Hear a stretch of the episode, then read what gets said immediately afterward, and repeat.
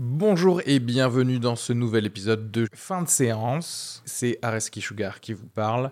Pour vous dire que je suis en spectacle actuellement au théâtre Beau Saint-Martin à Paris. Donc si vous voulez venir voir une superbe heure de stand-up, n'hésitez pas à prendre vos places. Il reste des places pour les trois dernières représentations de la saison.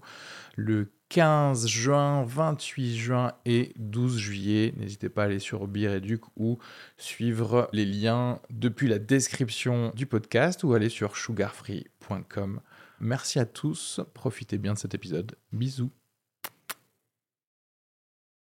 Bonjour à tous, bienvenue dans ce nouvel épisode de fin de séance. Je dis bonjour, mais euh, je devrais dire bonne nuit, puisque là j'enregistre ça à 2h du matin, donc ma voix est un petit peu euh, éraillée et fatigué.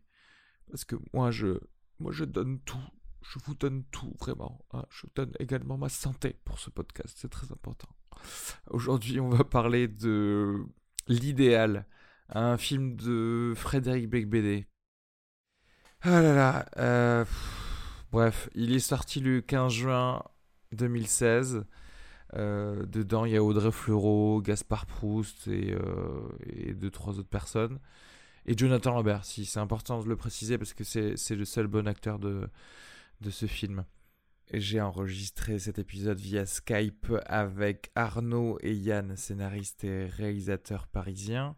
D'habitude, j'enchaîne avec le synopsis du film. Or là, euh, je sais pas quoi euh, vous dire. J'imagine qu'il voudrait que je dise que ça parle d'Octave Parango, un, scout, c'est-à-dire un éclaireur de euh, top modèle, quelqu'un qui a l'œil pour savoir où dénicher les, les beautés, qui est engagé par la première entreprise de cosmétiques au monde entreprise qui a absolument besoin de ces talents afin de remplacer leur euh, égérie, puisque l'ancienne avait des penchants un petit peu trop euh, national-socialistes. Voilà, je vous laisse écouter l'épisode qui est, euh, à mon sens, hein, bien plus marrant que le film. Celui-ci, ça va être assez léger en termes d'assimilation. C'est vrai Toi, pourtant, c'est rudement indigeste. Hein. Déjà, en fait, je tiens, je tiens à m'excuser parce que c'est moi qui ai choisi le film. Moi, je vais voir ma euh, Non, mais attendez, il faut qu'on se mette d'accord. En fait, il, se trouve que, et les gens qui vont écouter forcément ce podcast euh, vont se rendre compte que je viens juste d'enregistrer The Witch avec, euh, avec Jean-Yves. Donc voilà, il y avait ce film qui était effectivement sorti hier. Mais il y avait aussi la possibilité de deux films qu'on se laissait un petit peu open c'était ou l'idéal, donc euh, ce film de Frédéric Becbédé, ou l'autre, euh, qui était le film avec Tony Collette. Ma meilleure amie. Et, euh, ouais, qui avait l'air clairement quelque chose de, de vraiment suicidogène. Voilà. Suicidogène. et, et bon, en fait, ça me dérange pas que tu l'aies choisi non plus celui-ci, parce que bah, il dure 1h30 au moins. en temps réel ou en temps subi? Ah, en, temps subi, c'est vrai que tu sais quoi, je, le fais, je, le hein. fais très très rarement.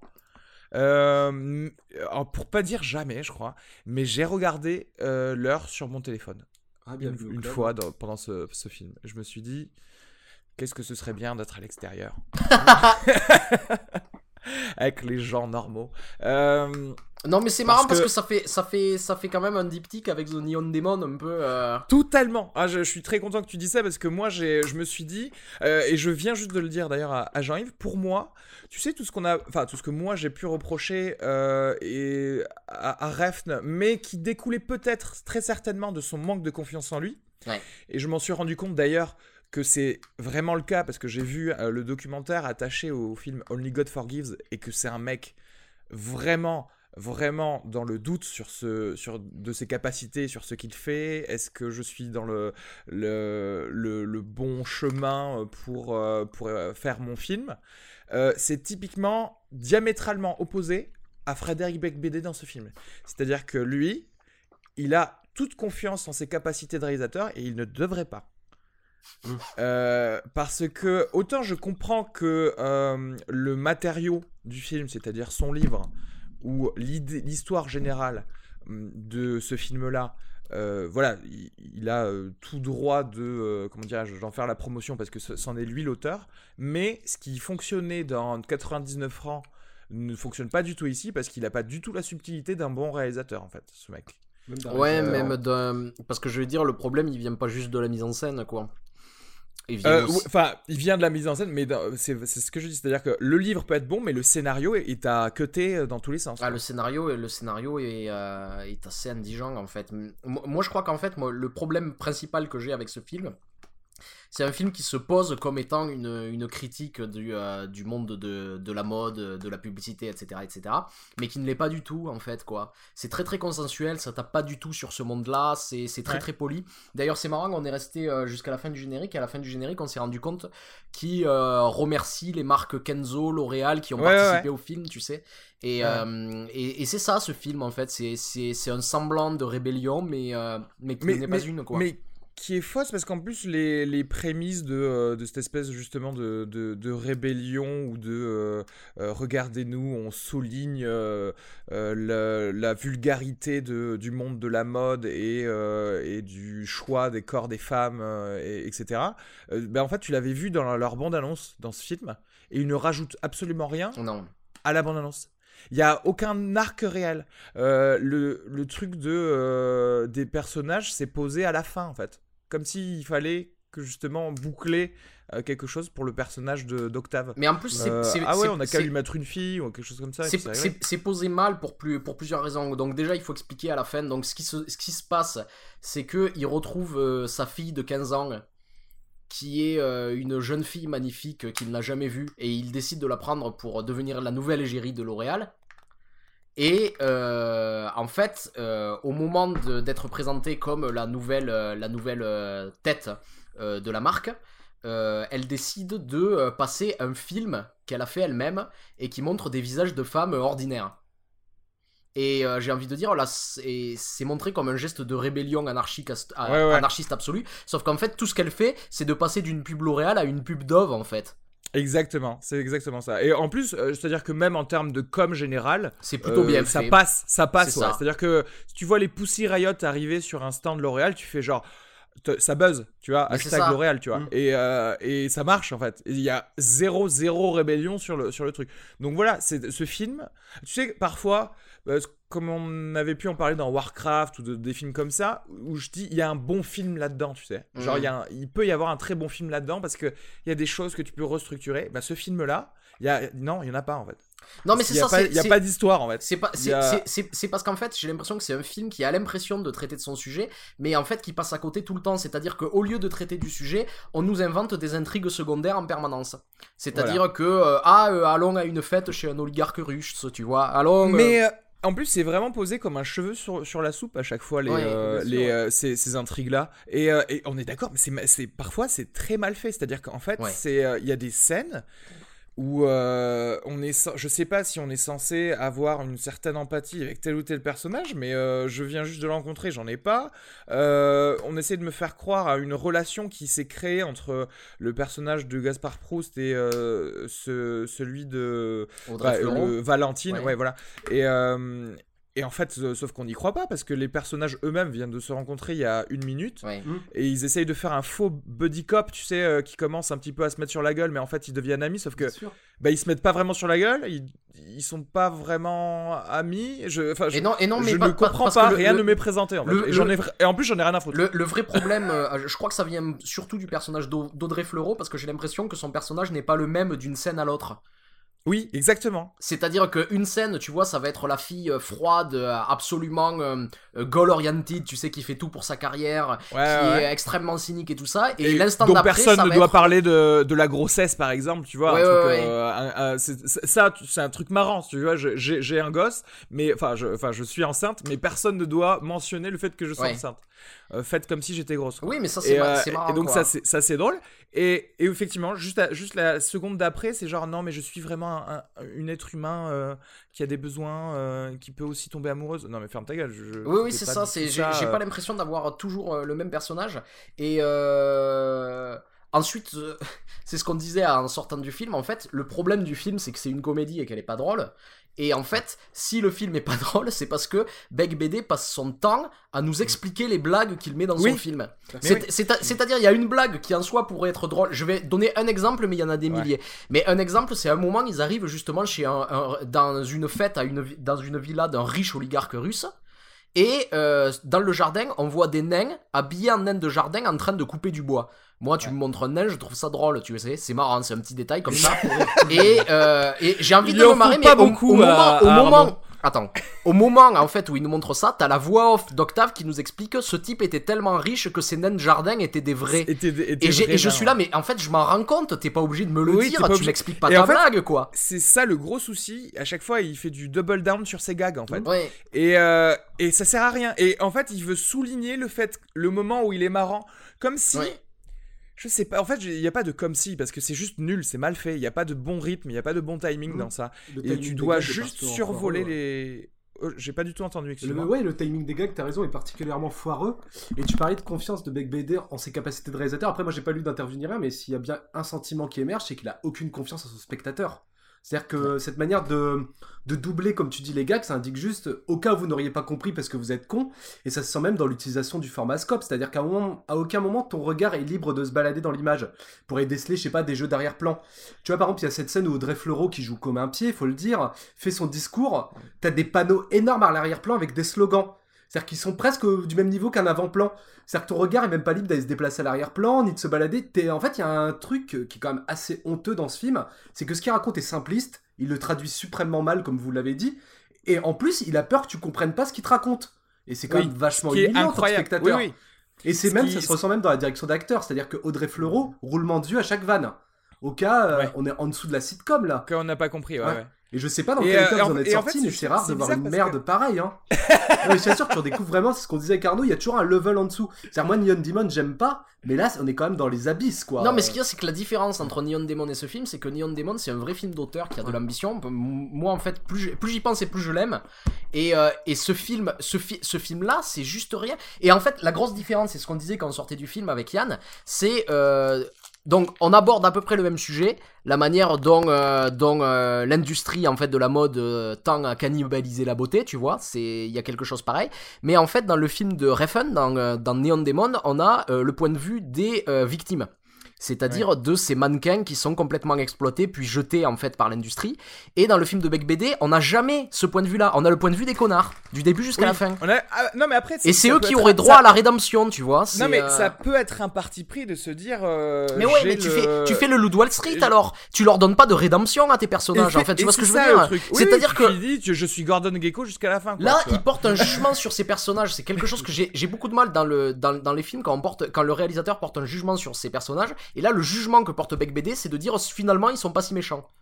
Ouais, parce qu'ils Oui, c'est-à-dire, ce- oh, ce- oh, euh, mais tu sais, on, on est blanc et très riche, mais nous sommes des êtres humains Ouais, aussi. C'est ça. Je, je le sais. Tandis enfin, que Scorsese, Scorsese ne rachète jamais Jordan dans euh, le Loup de Wall Street, tu vois. C'est ça Ah la oui, grande oui, différence. il dit, quoi. il est comme il est et il restera comme il est. Ouais. et C'est tout, quoi. Et c'est beaucoup plus Et, euh, et c'est dommage parce que tu sais, hein. j'ai pensé tout de suite à Neon Demon justement euh, parce que la première scène de ce film, de l'idéal, c'est une scène de casting.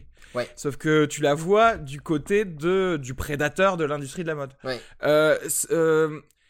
Alors voilà, c'est euh, archétypé, c'est caricaturé et, euh, et très vite tu te rends compte qu'en fait euh, il veut tout le temps refaire ces mêmes blagues tout le temps, encore une fois. Oui, les mêmes qui reviennent, ouais. ouais, Ouais, ouais. c'est les mêmes. Et tu te dis, non, mais c'est bon, cette blague, tu l'as déjà faite un petit peu autrement tout à l'heure. Renouvelle-toi et il serait peut-être aussi temps. Et genre, je au bout de 30 minutes, je me suis dit, tu veux pas commencer une intrigue quand même dans ton film? Parce que le truc d'aller trouver une personne qui serait censée être la nouvelle égérie de l'idéal, qui est donc le faux euh, L'Oréal, euh, je. Qu'est-ce qu'ils ont fait en fait pour le faire? Rien. Ils Rien. ont fait deux scènes, deux scènes de casting. Hmm. Et alors quoi c'est ça en fait ton film euh. Mais en plus, c'est- c'est c'est très, comme tu dis, c'est très paresseux parce que même dans la manière dont ils ont de le faire, c'est pas du tout cohérent dans la manière qu'ils ont de chercher ce personnage. C'est-à-dire que d'abord, on a une scène où en fait, ils nous expliquent que c'est pas dans une agence de mannequins qu'ils vont trouver euh, le mannequin qu'ils cherchent. Et Ils là, font quoi? Ils vont dans une agence de Ils mannequins. vont dans une agence La de mannequins juste après. À Moscou. à Moscou. Et euh, et et- et t'as envie de dire, mais en fait, vous venez de dire que vous voulez pas faire les agences de mannequins et vous, vous passez votre temps dans le milieu des mannequins. C'est quoi le, c'est quoi le but, quoi? Je ne comprends pas. Alors je sais pas. euh, c'est tiré d'un bouquin, hein, je crois. D'un bouquin c'est de tiré d'un BD, roman. ouais. On est d'accord. C'est pas une nouvelle ou un truc comme ça. Non, c'est un roman. ouais. C'est un roman. Alors je sais pas à 125 quel moment dans. ce- oh, Ah ouais. Non, je sais pas, mais. c'est pas beaucoup plus, hein. c'est- Euh, un- ouais. Vas-y, s'il te plaît. c'est tiré d'un article euh, qu'il a mis dans un Tumblr, je crois.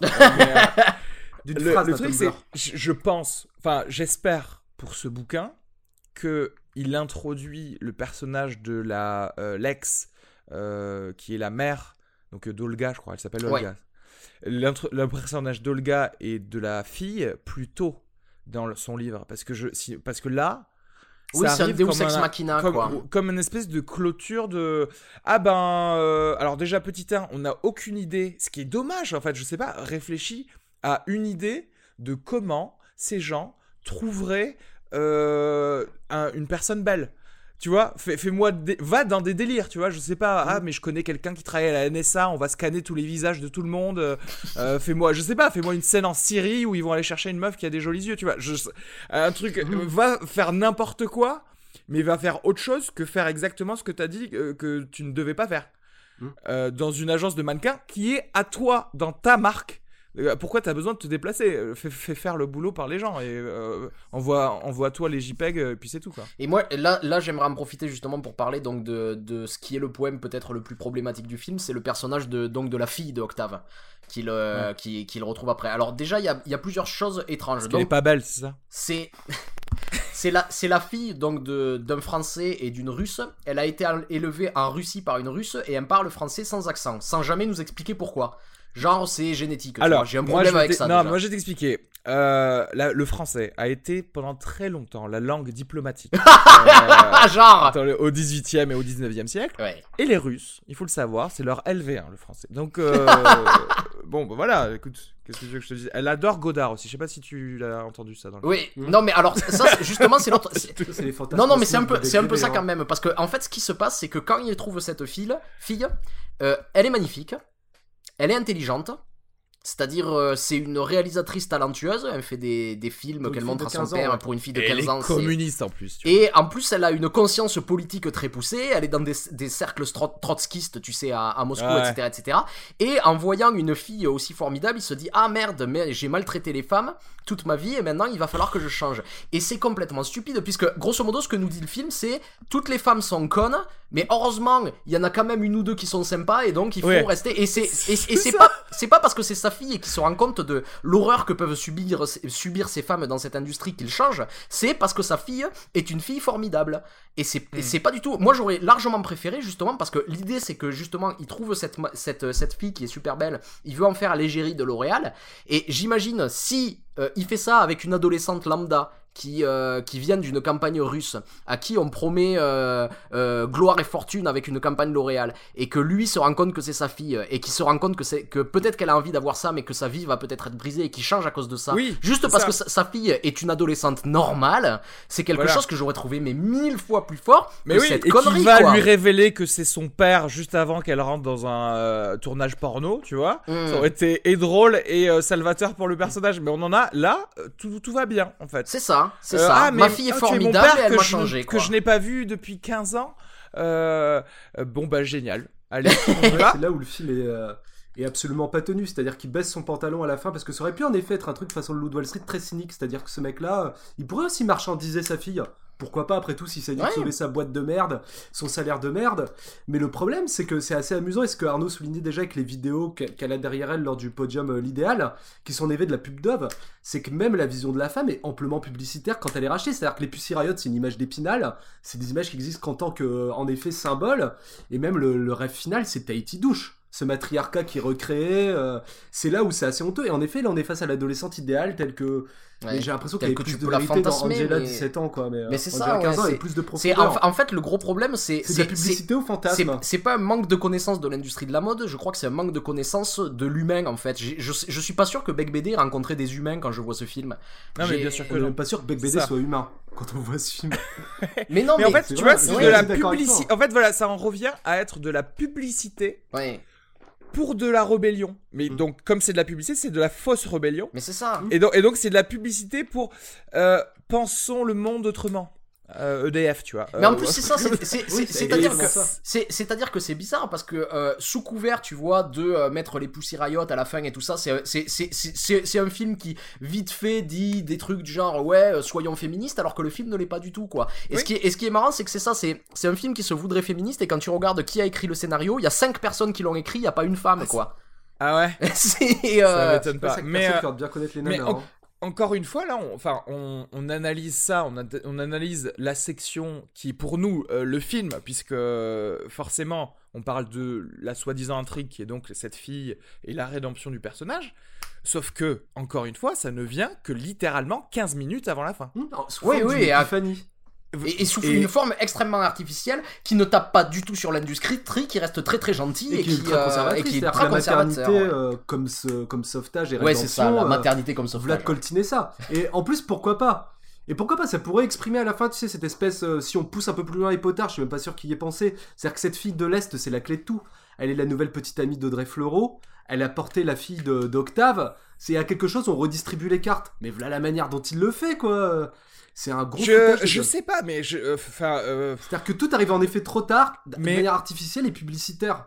Mais Donc, même au moins fais-moi croire qu'il était peut-être ouais, pff, amoureux de ce personnage-là, de Dolga avant. Je, je sais pas, mais enfin pense ton film un peu à l'avance quoi. C'est comme si les mecs ils avaient tourné dans l'ordre chronologique et ils s'étaient dit putain il nous reste que 15 minutes de Mhm. pellicule là. euh, Qu'est-ce qu'on fait? Ouais, il faut que ça dure une heure et demie. Non mais c'est ça parce que comme tu dis ce qui est bizarre c'est que ce personnage d'Olga qui a l'air d'un personnage clé la première fois qu'il la voit il se souvient plus d'elle en fait. Déjà il se souvient plus d'elle et en fait au final elle ne finit par avoir de, de discussion qu'avec Audrey Fleurot. Ouais. Euh, qui et du coup tu te dis ah ce serait normal si c'était la meilleure amie d'Octave sauf que c'est pas du tout la meilleure amie enfin il semblerait que ce soit Hmm. devenu la meilleure amie d'Octave euh, par euh, encore une fois la- l'opération du Saint-Esprit en plein milieu du film euh, tu sais pas Du pourquoi Saint-Esprit personnalisé par cinq scénaristes hein, là-dessus. hein.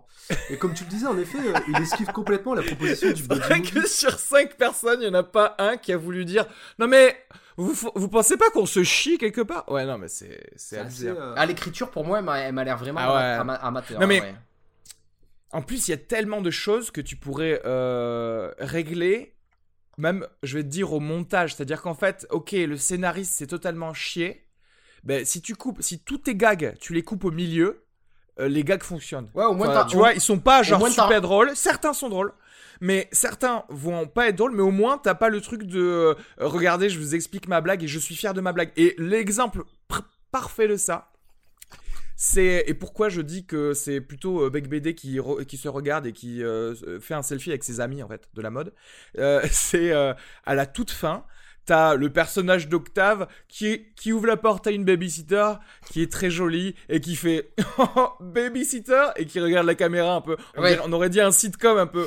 non, c'est, c'est à la limite, c'est s'il y avait pas un freeze frame avec euh, son nom écrit en jaune, tu sais, Gaspard Proust. Et, euh, et C'est assez embarrassant. hein. Ouais, non mais en, plus c'est débile parce que qu'est-ce que ça quoi. veut dire? C'est du genre oh, mais si vous inquiétez pas il est encore cynique quoi. Enfin je sais pas c'est très euh, Mais c'est un cynisme gentil, il va juste se taper une fille de 16 ans. ouais ouais. ouais. Et ça pourrait être provocateur à nouveau si le film se terminait par bon bah les bâtards sont dans se dirigent le monde ou je sais pas quoi ou quelque chose de beaucoup plus sombre et sordide qui fait que tu sors et que t'as vu une vraie comédie noire. Et d'ailleurs ce que tu Et- signales à propos du regard caméra ça ne marche jamais les, inter- les incartades aux spectateurs parce qu'on n'a pas de place pour se situer. Après une vanne foireuse quand t'as un personnage qui regarde la caméra toi en tant que spectateur t'es juste embarrassé quoi. T'as ni complicité ni trouble. euh, c'est puis quand cette voix, cette off, elle est mal hein, utilisée. euh, Enfin, il, il dit des choses qu'on voit. euh, oui, ben voilà, tu l'exemple quoi. d'un jardin. euh, il- elle est là tout le temps. Du coup, j'ai pas besoin en plus qu'il euh, brise le quatrième mur si j'ai déjà une voix off. Ouais. Pff, tu, c'est chiant quoi. En fait. Et en plus, c'est ça, c'est c'est comme tu disais, en fait, ce, ce qui est bizarre, c'est que, euh, tu vois, dans Neon Demon, le, le trouble pédophile, il marche à, à mort, quoi. Ah, tu- complètement. tu- vois ce que je veux dire, où-. Où tu, où tu vois des, je- des, je- des jeunes filles dans Neon Demon qui sont euh, complètement euh, phagocytées par cette industrie, où t'as as un vrai trouble qui arrive. Et là, euh, j'ai l'impression que aussi ils cherchent en permanence des filles qui ont moins de 18 ans, tu sais, des, des très très jeunes filles, etc. etc. Et pourtant, j'ai aucun trouble pédophile parce que ce Ouais. qui se passe, c'est que à aucun moment je me sens mal pour ces filles. Ouais, ouais. C'est-à-dire. Euh, à au- à aucun moment tu te, je sais pas, il y a au moins une J'ai l'impression que petite les filles, création en fait, de malaise. elles, sont, elles sont trop connes pour se rendre compte qu'elles sont, euh, elles sont phagocytées par cette industrie-là. quoi. Mais Et, parce euh, qu'on te les présente comme trop connes mais et comme ça. des produits. ouais. Donc au début, tu fais bon bah d'accord, ok, je j'adopte ta vision. Tu vois, c'est enfin, tu vois, tu sais pas que tu deviens sociopathe, mais tu quand tu veux regarder un film, tu t'adoptes la vision du protagoniste et spécialement si le protagoniste il est aussi voix off et qu'en plus il te parle à la via la caméra. Il Mmh. s'assoit à côté de toi pour regarder le film, je crois, par moment. Il y a pas eu des séances comme ça en réalité virtuelle. Alors En moi je l'ai vu Gaspard avec Proust. Gaspard Proust à côté de moi en plus. et qui me disait je suis beau là non? Je suis drôle.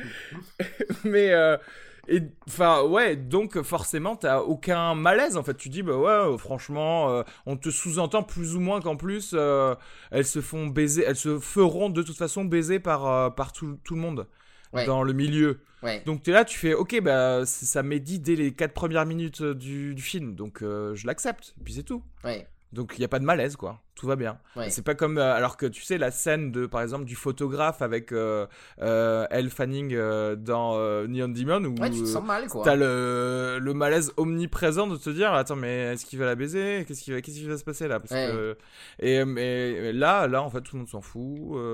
et du coup, il y a.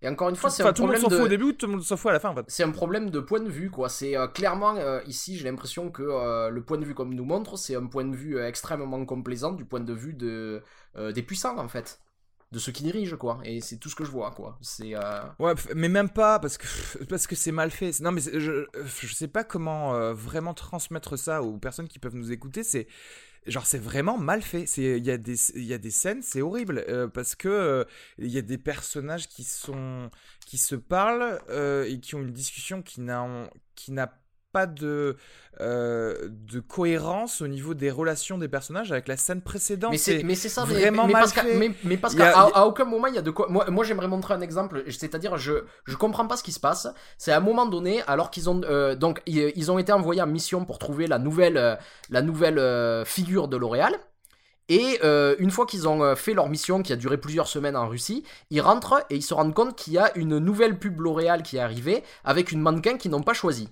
Pour- je- je- Et- pourquoi et Ça là- servait à quoi cette scène Et, et- et là, ils, ils appellent et je me dis, tiens, il va y avoir un retournement intéressant, c'est-à-dire qu'ils ont fait ça sans eux, ils les ont un peu évincés, ils vont se sentir exclus de l'industrie. Sauf que non, une scène après, on oublie que cette campagne a eu lieu et on prend quand même la mannequin qu'ils sont allés chercher en Mais en fait, du coup, cette scène, elle sert à quoi cette scène? Juste à dire que. euh, oh putain, en plus, c'était super mal fait cette scène quand Ouais. elle brûle des magazines ah et qu'elle se fait prendre par deux figurants qui sont genre. Mais on dirait un, un sketch du Saturday Night Live, mais ma- un des mauvais sketchs, tu vois. Ouais. C'est. Et. Et Audrey Fleurot qui, malheureusement, là, effectivement, joue mal, mais c'est difficile Mais de tout, bien tout, le monde, ça. tout le monde joue Mais, mal euh, dans, dans, dans ce film. non, la direction d'acteur est très très mauvaise, quoi. C'est. Il y euh, a une seule personne. Euh, je peux pas te laisser dire ça. Jo- Jonathan Lambert, il joue bien dans ce film. Ouais, non, c'est vrai qu'il joue pas mal, mais en fait, Beck BD n'en fait rien. C'est-à-dire que, euh, Oui, au-delà de cette idée, pas ce je, perso. je vais, je vais prendre euh, euh, Jon- Jonathan Lambert pour jouer euh, le l'APDG de L'Oréal. Et euh, une fois que t'as cette blague qui est mise en place, il en fait rien d'autre. Tu vois, sur ce Ouais, trouble qui pourrait exister. rien du Même, même sur ce truc de la beauté, que ça pour- ce que ça pourrait dire de ça, ou etc., etc., il en fait rien. Et, en moi, fait- et moi, je pense à un autre personnage de, euh, de Grand Ponte que Jonathan Lambert avait joué dans le film de Quentin Dupieux, dans Ah, Réalité. trop bien. Et- le et- producteur, oh putain. Mais il en faisait quelque chose du pieux, Oui, tu vois. C'est-à-dire que, euh, parce que Lambert, c'est quand même un bon acteur, et euh, il, il, il arrivait à en sortir un espèce de truc d'autorité très très étrange que je ne vois- retrouve pas du tout dans ce film-là, quoi. Là encore, tu dis quel est l'intérêt? Parce qu'en fait, euh, enfin, tu, Jonathan Lambert joue le rôle d'une femme. Du coup, en fait, euh, comme c'est pas vraiment adressé, tu dis, mais en fait, c'est juste pour déconner qui joue le rôle d'une femme. Mais c'est Oh. censé être une femme. Mais à- à- vers la fin du film, tu commences à comprendre que non, en fait, c'est vraiment un transsexuel. Mais, mais rien n'est dit, en fait, à ce propos. Non, mais c'est ça, mais, je mais- comprends pas euh, quel est l'intérêt en fait. C'est comme, c'est exactement comme cette scène de euh, je mets Audrey Fleurot en prison, ouais. tout ça pour qu'elle puisse poser sa démission et dire finalement je suis plus là. Parce que cette scène ne servait qu'à ça, Ouais. À rien du tout. À la limite de faire un petit gag avec le mec de Canal Plus qui euh, qui jouait le flic, tu sais, Ouais. et qui baladait le flingue euh, comme ça. Ouais. Là encore, c'est un truc trop long, un petit peu à côté. Ça- Enfin, ça aurait pu être un La gag drôle trop si, longue, si la scène ser- ser- servait à quelque chose. T'aurais pu le faire jou- jouer mieux et ça aurait peut-être été drôle, mais euh, mais non en fait. Ça ça ça ça miss the point completely. Ouais, ouais, non, mais je. Je suis complètement d'accord. voilà. Euh, je, je sais pas, je sais même pas. Est-ce qu'il y a, il y a des choses, quelque chose à rajouter? Je pense pas. hein. Euh, Je pense que c'est zéro miam. On peut zéro? Tu peux, tu peux tout faire. Hein, parce que c'est- Bah ouais, je sais pas, on en était là, pardon. je pense que.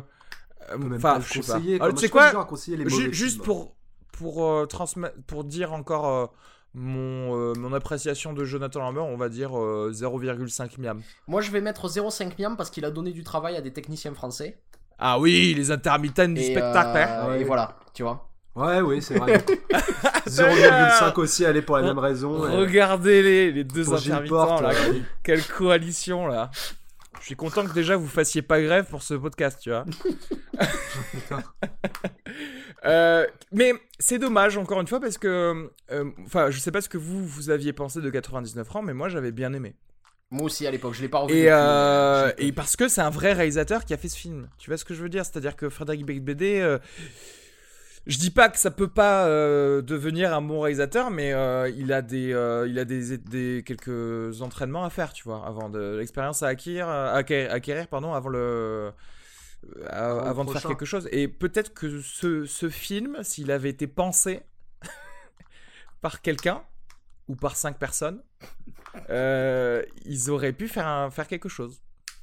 Parce que c'est vrai que, ben, en fait, on, c'est, c'est un sujet intéressant qui aurait pu être drôle. Mais euh, voilà. tout est C'est d'une tristesse de terminer là-dessus, mais en effet, ouais. Moi, j'ai l'impression qu'on était un enterrement, ce film qui vient de nous quitter. qui vient de nous quitter, qui est un peu morné, hein, puisque là, euh, il est littéralement Ouais, euh, fœtus sorti hier et, euh, et inutile. Donc, bon, franchement, on le, même si ça dure une heure et demie, euh, je vous conseille pas d'aller le voir. Je conseille à personne d'aller le voir. Non, Téléchargez-le à la limite, euh, vous regardez ensemble en diagonale. De toute façon, il fait un super mauvais démarrage. On va pas dire qu'on s'en réjouit, hein, on n'est pas des gens méchants, mais. Ah, mais ah oui, déjà, vous avez le, Et les le premiers en fait. pas folichons et je crois pas au bouche à oreille, là, bizarrement, mais. On sait Bah, jamais. ouais. hein. Ouais, mais après, tu sais pas, parce que tu- tout, tout peut se passer, Frédéric Becbédé. Tu vois, par exemple, euh, euh, là, euh, je parlais à Jean-Yves et Jean-Yves se disait, tiens, j'irais bien le voir, euh, mais dès que, bon, je l'ai refroidi assez rapidement, mais tu... Parce que oui, tu peux te dire, ça, ça, ça a l'air drôle, et c'est vrai. C'est vrai que peut-être que si tu as confiance en la vie, hein, si tu es une personne optimiste, euh, tu peux te dire ça, ça peut être bien, mais bon, ça, ça Mm. l'est pas. Donc voilà, clairement, allez voir euh, autre chose. Euh, Allez voir autre chose. Voilà, et faites autre chose dans, va- dans- dans votre vie, peut-être. Je sais pas, il serait, il, serait, il serait temps de faire du sport aussi. Hein Merde. Merci. bon, on va s'arrêter là, ça devient n'importe quoi. Bon, allez, à la- à la prochaine. À la prochaine, ciao.